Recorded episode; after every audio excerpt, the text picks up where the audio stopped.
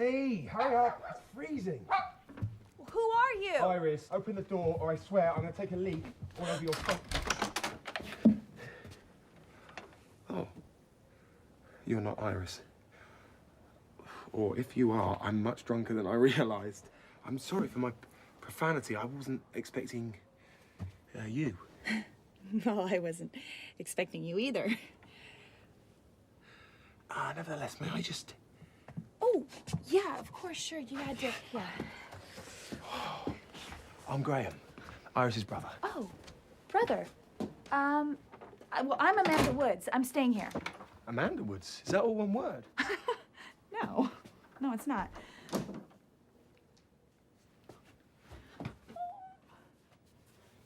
Oh. So, Iris is. Where is. um, Where is she? Uh, she didn't tell you? She could have done. But, uh, as previously stated, I'm. Uh, I've just. I've been on the. Uh, She's in Los Angeles. that's not possible. Iris never goes anywhere. We have that in common. Uh, no, she listed this cottage on a home exchange website, and I found it. We uh, switch houses for two weeks for the holiday. In a world overflowing with movies, we need a hero. Someone to separate the bad from the good.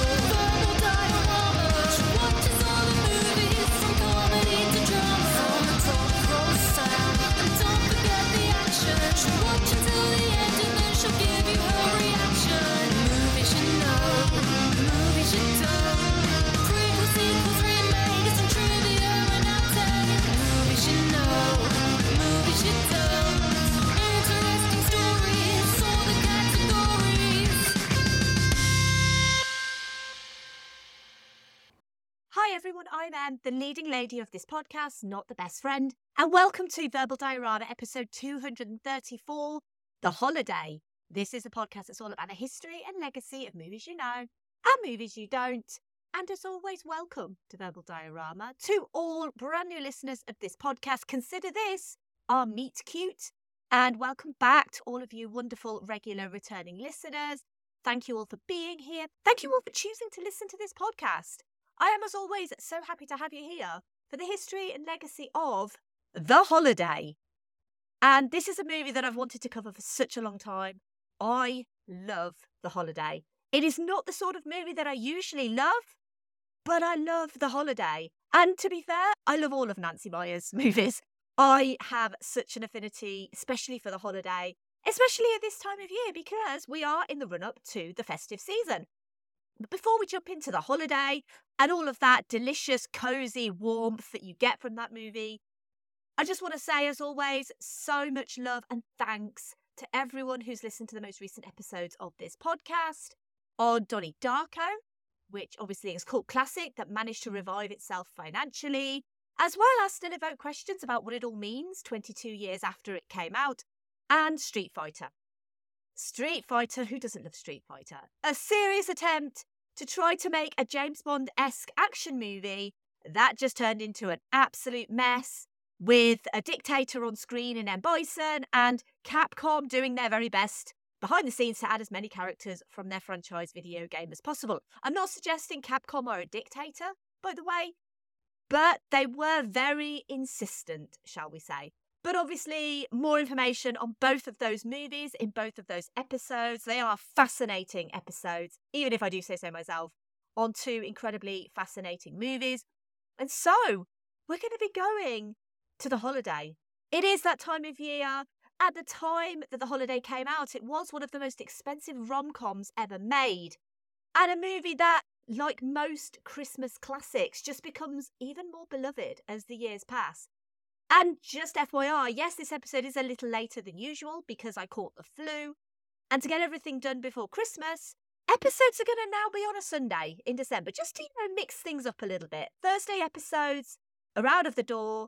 It's all about Sundays in December for Verbal Diorama. So, we have a fairy tale English cottage set in a tranquil country garden, snuggled up by an old stone fireplace and enjoy a cup of cocoa. An enchanting oasis of tranquility in a quiet English hamlet just 40 minutes from exciting London. No, it's not my house. It is the trailer for The Holiday. We might as well be honest with each other. Just tell me, did you sleep with her? Okay, I slept with her. You happy? Did you say, am I happy? You gotta be. Oh Oh, God, here he comes. Oh, Jasper, what's the story with you two anyway? I'm head over heels, you know? Everybody, may I introduce the newly engaged Jasper Bloom? I hate my horrible life.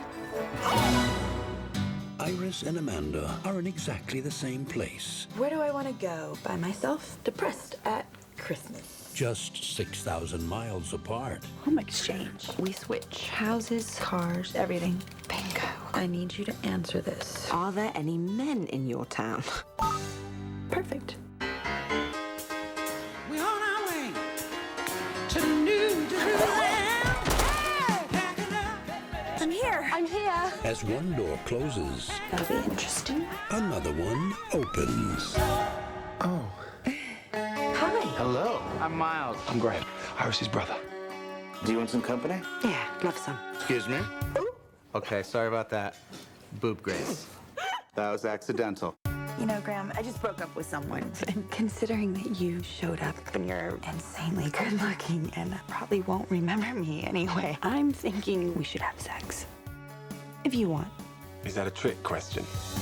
Seems I had it all wrong.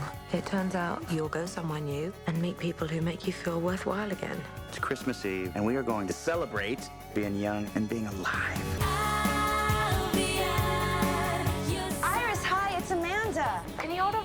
Sorry, that was Amanda. Find out how she is. Can you tell him I'm good? How's she doing? What's he been up to? Hold, please. I can't believe that you have had sex with the woman staying in my house. He told you that? Oh my god. Oh my god.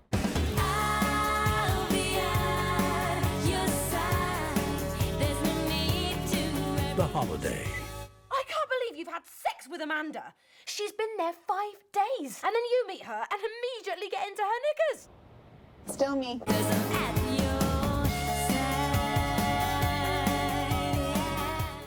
Two women who have never met and live 6,000 miles apart meet online on a home exchange website, and after both experiencing heartbreak, impulsively switch homes for the holiday. Iris moves into Amanda's LA house in Sully, California, and Amanda arrives in the snow covered English countryside at Iris's country cottage. Shortly after arriving at their destinations, both women find the last thing either wants or expects a new romance. Amanda is charmed by Iris's handsome brother Graham, and Iris, with inspiration provided by legendary screenwriter Arthur, mends her heart when she meets film composer Miles. Let's run through the incredible cast of this movie. We have Kate Winslet as Iris Simpkins, Cameron Diaz as Amanda Woods, Jude Law as Graham Simpkins, Jack Black as Miles Dumont, Eli Wallach as Arthur Abbott, Rufus Sewell as Jasper Bloom, Shannyn Sossamon as Maggie, Edward Burns as Ethan, Kathryn Hahn as Bristol, John Krasinski as Ben, Miffy Englefield as Sophie, and Emma Pritchard as Olivia, featuring cameos from Dustin Hoffman, Lindsay Lohan, James Franco, and veteran trailer narrator Hal Douglas. The Holiday was written and directed by Nancy Meyers. An Academy Award and Golden Globe nominee Nancy Meyers has had a long and varied Hollywood career. Her movies are known for being warm, funny, cozy, with huge kitchens, and often featuring storylines or characters that are underrepresented in mainstream media. She's one of the most influential female romantic comedy directors of all time, a genre that is surprisingly underserved by female directors, despite the genre itself being marketed to a primarily female audience. Meyers has never prescribed to that. Her filmography as a writer slash producer and then as a director contains some of the most beloved and successful comedies of the last 40 years. Private Benjamin, which netted her an Academy Award nomination for Best Original Screenplay, was her debut screenplay. She also wrote and produced Baby Boom and wrote and produced Father of the Bride and Father of the Bride Part 2, directed by her then husband Charles Shyer. In 1998, she wrote her feature directorial debut, The Parent Trap, just like Father of the Bride, a remake, this time of the Hayley Mills starring 1961 original. I love The Parent Trap, it's such a fun movie. She followed that with What Women Want and Something's Gotta Give. Really loved that one.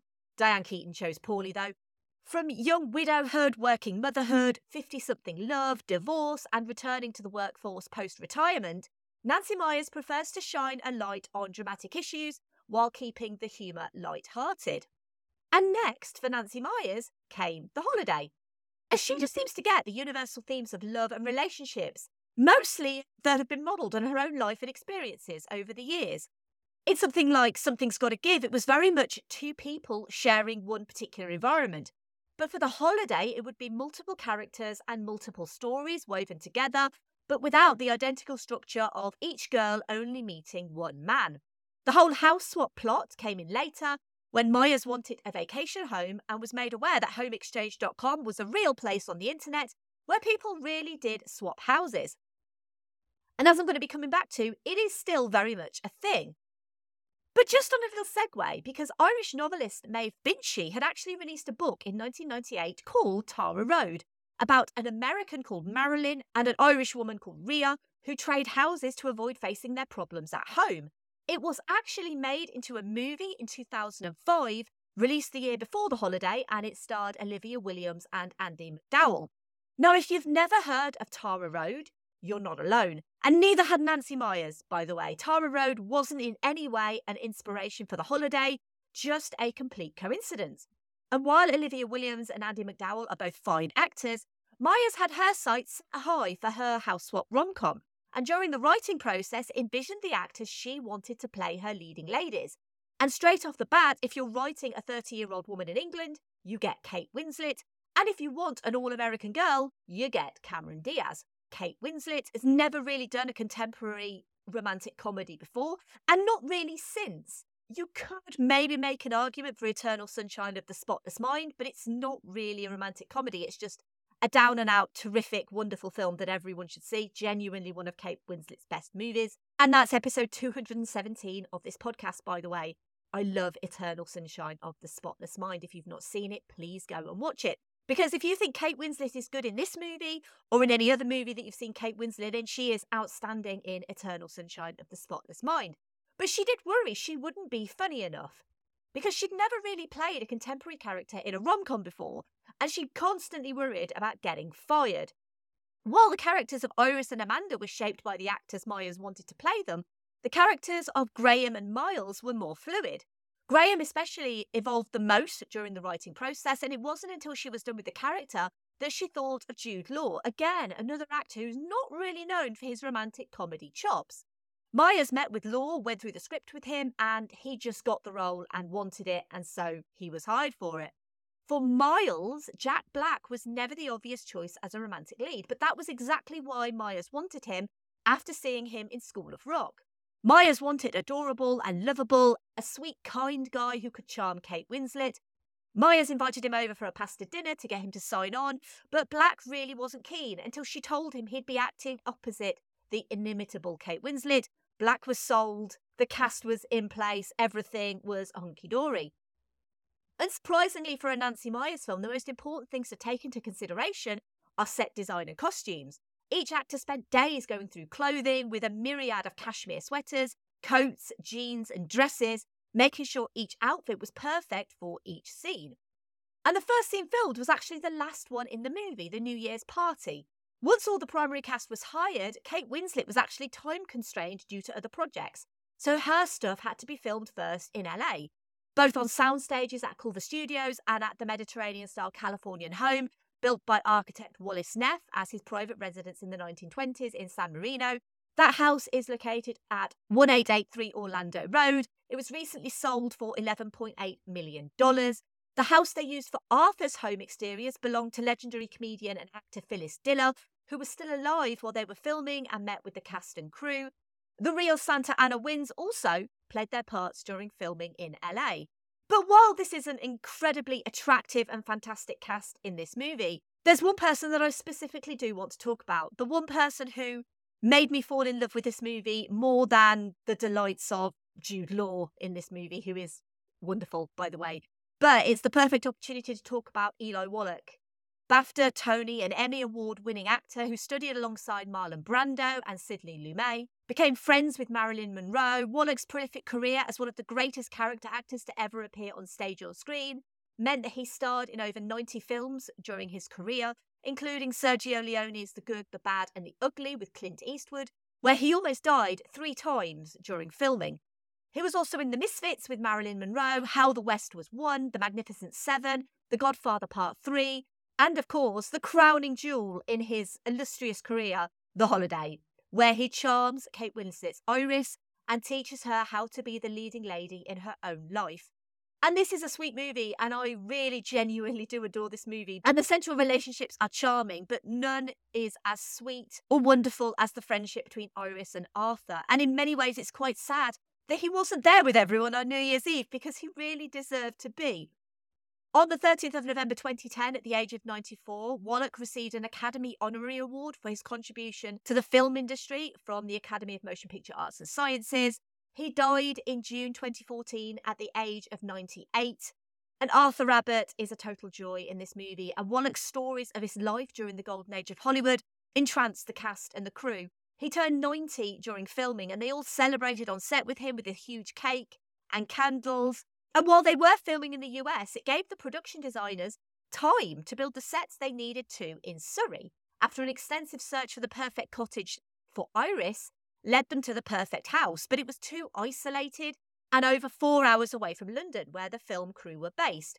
They'd chosen to film in Shere, a small village about an hour from London, a village that has film pedigree. Bridget Jones' The Edge of Reason was filmed there, and a field proved to be the perfect location for Iris's house, just up the hill from St James's Church and just down the road from the 16th century White Horse Tavern. It was there that they built the shell for Rose Hill Cottage, where all of the exterior scenes at Iris's house were filmed. The interiors of Iris's cottage, just like Amanda's house, were created and filmed at Sony Studios in Culver City. Because, yes, Rose Hill Cottage is not a real cottage, but it certainly looks like one. And Rose Hill Cottage is a true creation of movie magic. The brainchild of production designer Jon Hutman and UK location manager Benjamin Greenacre, it started off as a simple field with four wooden pegs and a crossbar.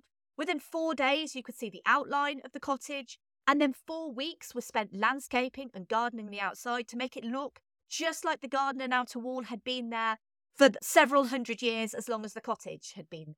So the house itself just appeared in one week in a previously empty field and was a real tourist attraction while they were filming. Unfortunately, it was torn down after filming finished, which is a real shame because it is such a beautiful cottage. When it came to the interiors being filmed at Culver City, director of photography Dean Cundey was specifically told not to take wide shots inside the cottage so it would feel small and cosy. It was originally furnished contemporarily, but that didn't suit the cosy English cottage vibes, and so they went for a more vintage look as opposed to Amanda's sprawling modern LA home. Filming also took place in the town of Godalming, where the candle shop stood in for the village market, where Cameron Diaz stocks up on supplies, famously glugs wine from the bottle. And as any Brit knows, it rarely snows here in the UK, usually just rains. But when it does, it's either treated like a minor miracle or the coming of the apocalypse. Both are true here in the UK. Nancy Meyers was warned beforehand to not expect snow, and they even hired a professional snow company called Snow Business to create plenty of fake snow for the film. But then it actually did snow just before filming. And so what they did was they used the real snow and then they used Snow Business to top it up with fake snow. And Snow Business, which is like no business you know, I took a fleeting visit to snowbusiness.com to see the variety of fake and real snow that they use for film productions, which is all sustainable, bio based, and biocombustible. And there are no single use plastics or anything like that. It's truly a wonderful thing. Led by Darcy Crownshaw, Snow Business started in 1983 and has 200 types of artificial snow. They've also worked on Muppet Christmas Carol, Goldeneye, Gladiator, The Day After Tomorrow, and in 2018, their work contributed to Blade Runner 2049, winning an Oscar for Best Visual Effects. The abundance of snow also gave Cameron Diaz something to constantly run through, with Diaz saying in interviews that this was one of her most physical roles, what with all the running, punching, and general physical comedy. She claimed she ran seven miles in heels during filming, and as someone who can't run seven metres in heels or seven metres in trainers, That's a joke. I can actually run 17 metres in trainers. Cameron Diaz's skills are impressive. Meyers let Diaz riff on her comedy prowess, especially in the scenes where Amanda has just arrived in Surrey. Meyers told Diaz to act bored and just sat the camera on her, filming her little acts of boredom for 10 minutes straight. And all of the actors would give bits of themselves to their characters. Kate Winslet was originally supposed to act quite restrained when first seeing Amanda's house, but suggested that she be excited, jump, and flop on the bed, and Meyers just let her do it. All in all, filming took place over a six month period with very little rehearsal beforehand because Nancy Meyers would shoot scenes over and over again and wanted to capture genuine chemistry between the actors. Meyers' attention to detail was unlike anything most of the actors had worked with before. Every angle and every option was covered.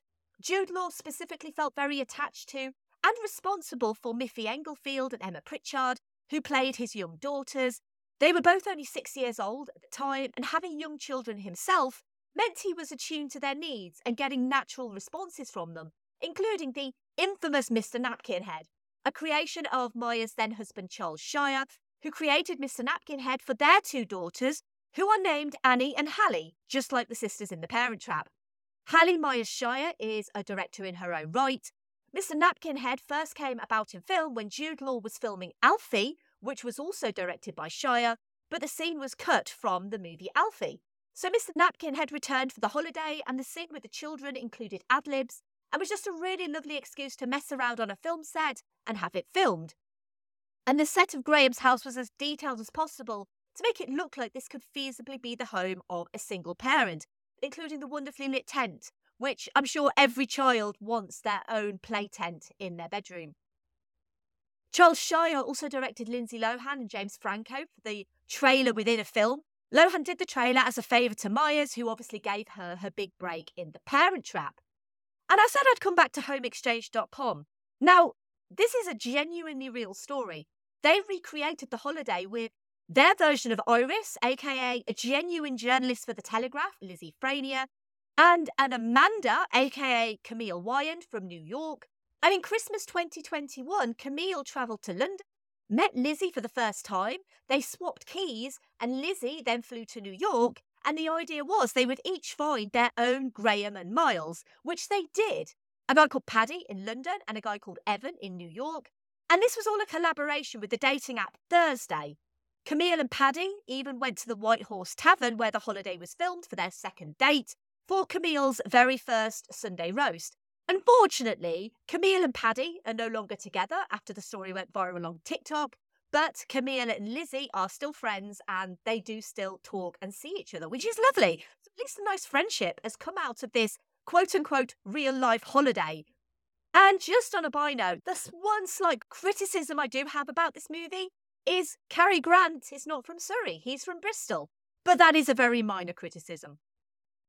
Let's move on to the obligatory Keanu reference for this episode. And yes, I am going to go to the place you think I'm going to go.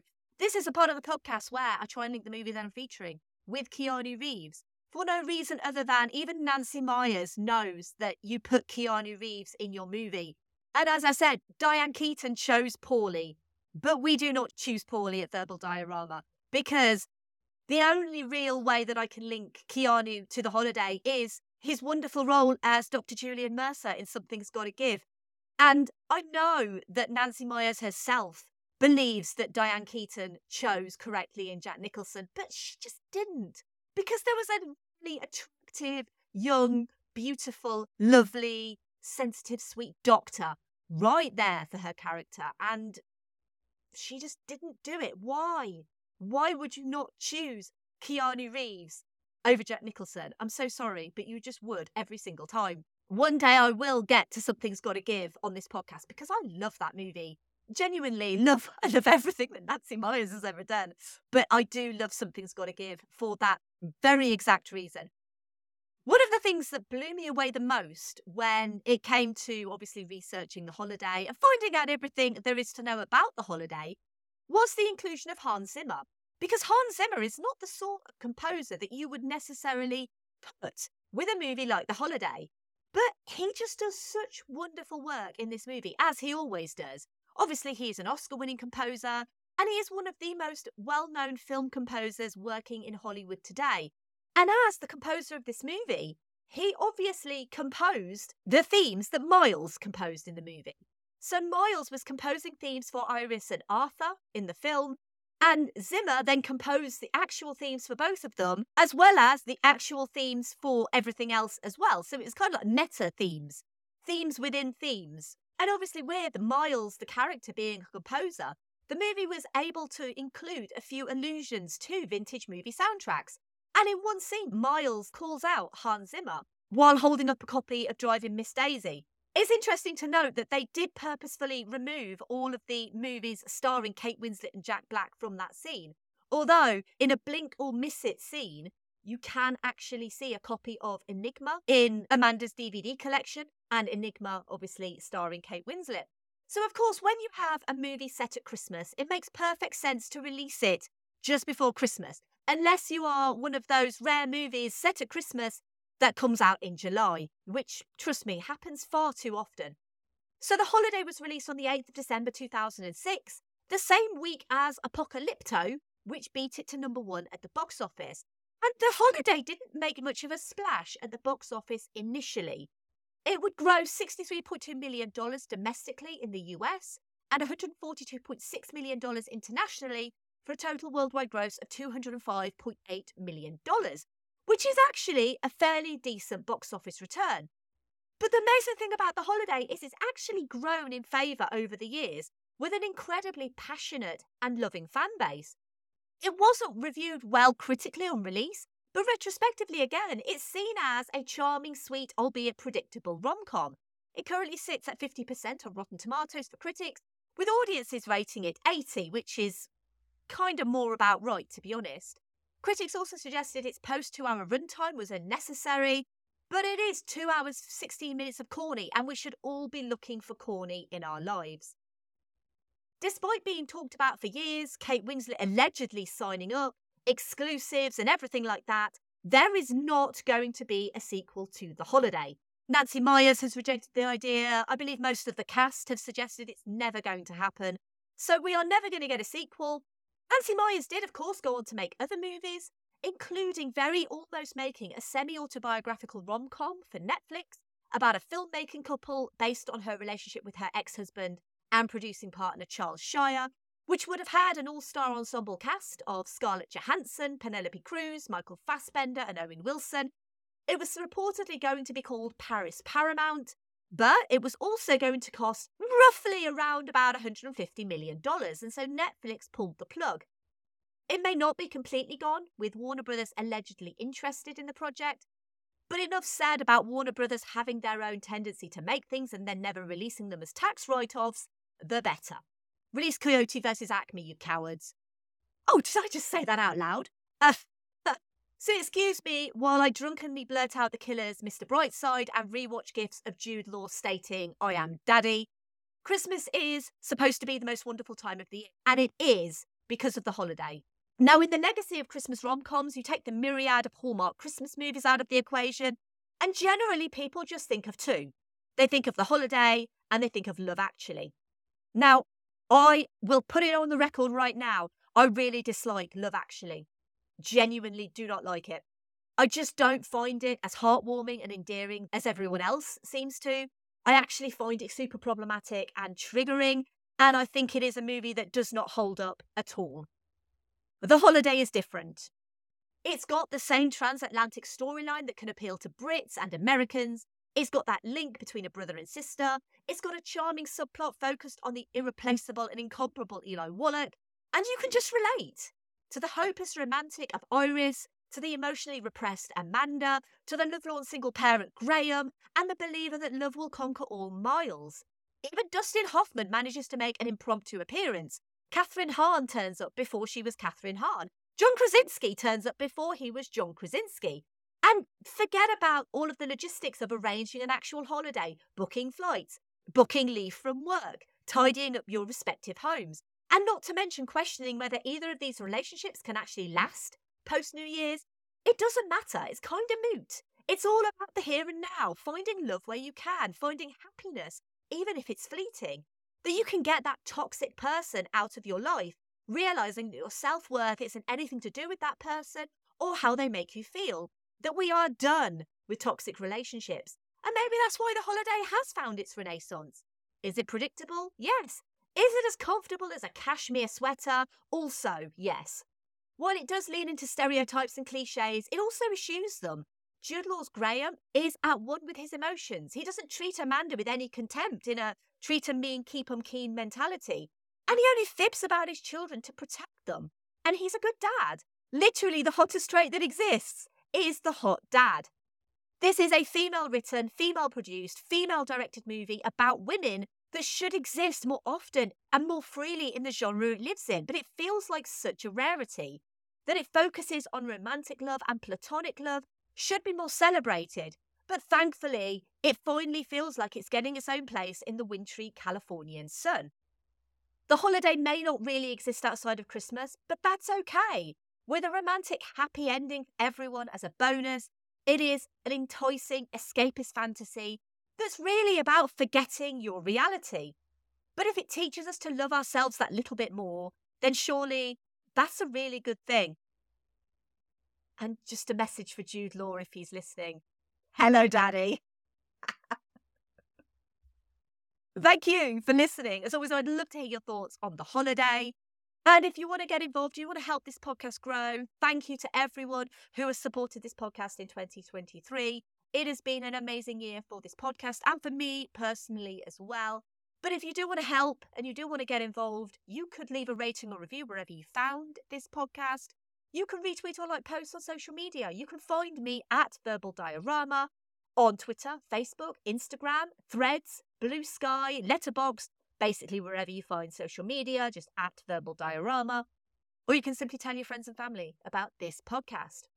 If you like this episode on the holiday, you might also like the following episodes. They've got a bit of a theme to them, I'll be honest. So, episode 145, My Best Friend's Wedding, because outstanding Cameron Diaz. Episode 218, There's Something About Mary. Outstanding Cameron Diaz. And episode 230, Mamma Mia, because again, it's a movie written, produced, directed, and starring women that, again, incredibly underrated. But it's an episode that really seems to have taken off. People love Mamma Mia. More podcasts need to cover Mamma Mia. And obviously, I did mention earlier in the episode Eternal Sunshine of the Spotless Mind. Outstanding Kate Winslet. Obviously, give me feedback. Have you listened to those episodes? What do you think? Let me know. So, the next episode, another Christmas classic. The one that fires up the debate of whether it is a Christmas movie. But as it's being featured on Verbal Diorama at Christmas, that should tell you everything you need to know. Die Hard is a Christmas movie, and it's up next week. And like this episode, it'll be out on a Sunday. So please join me next Sunday for an episode on the history and legacy of Die Hard. Now, I'm a podcast that has an episode on Die Hard. Ho, ho, ho.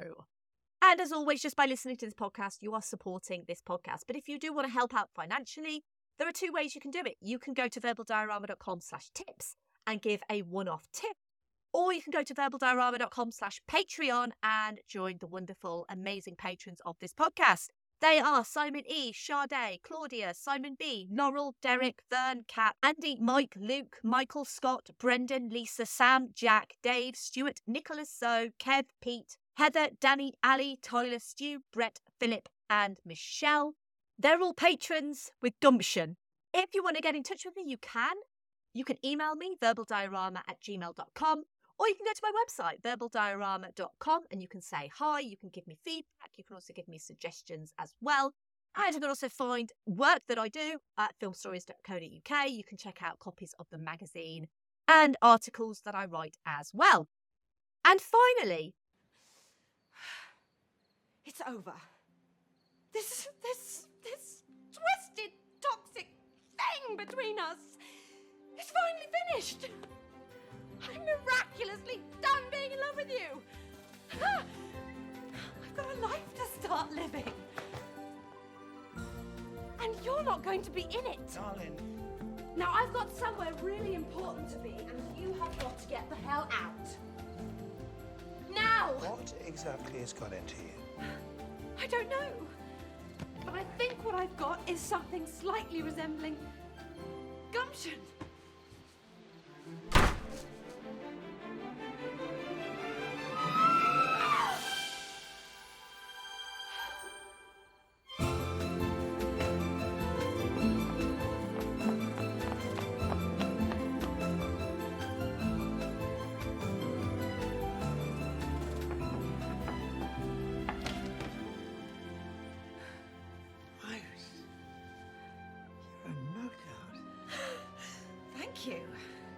And may I say, so are you.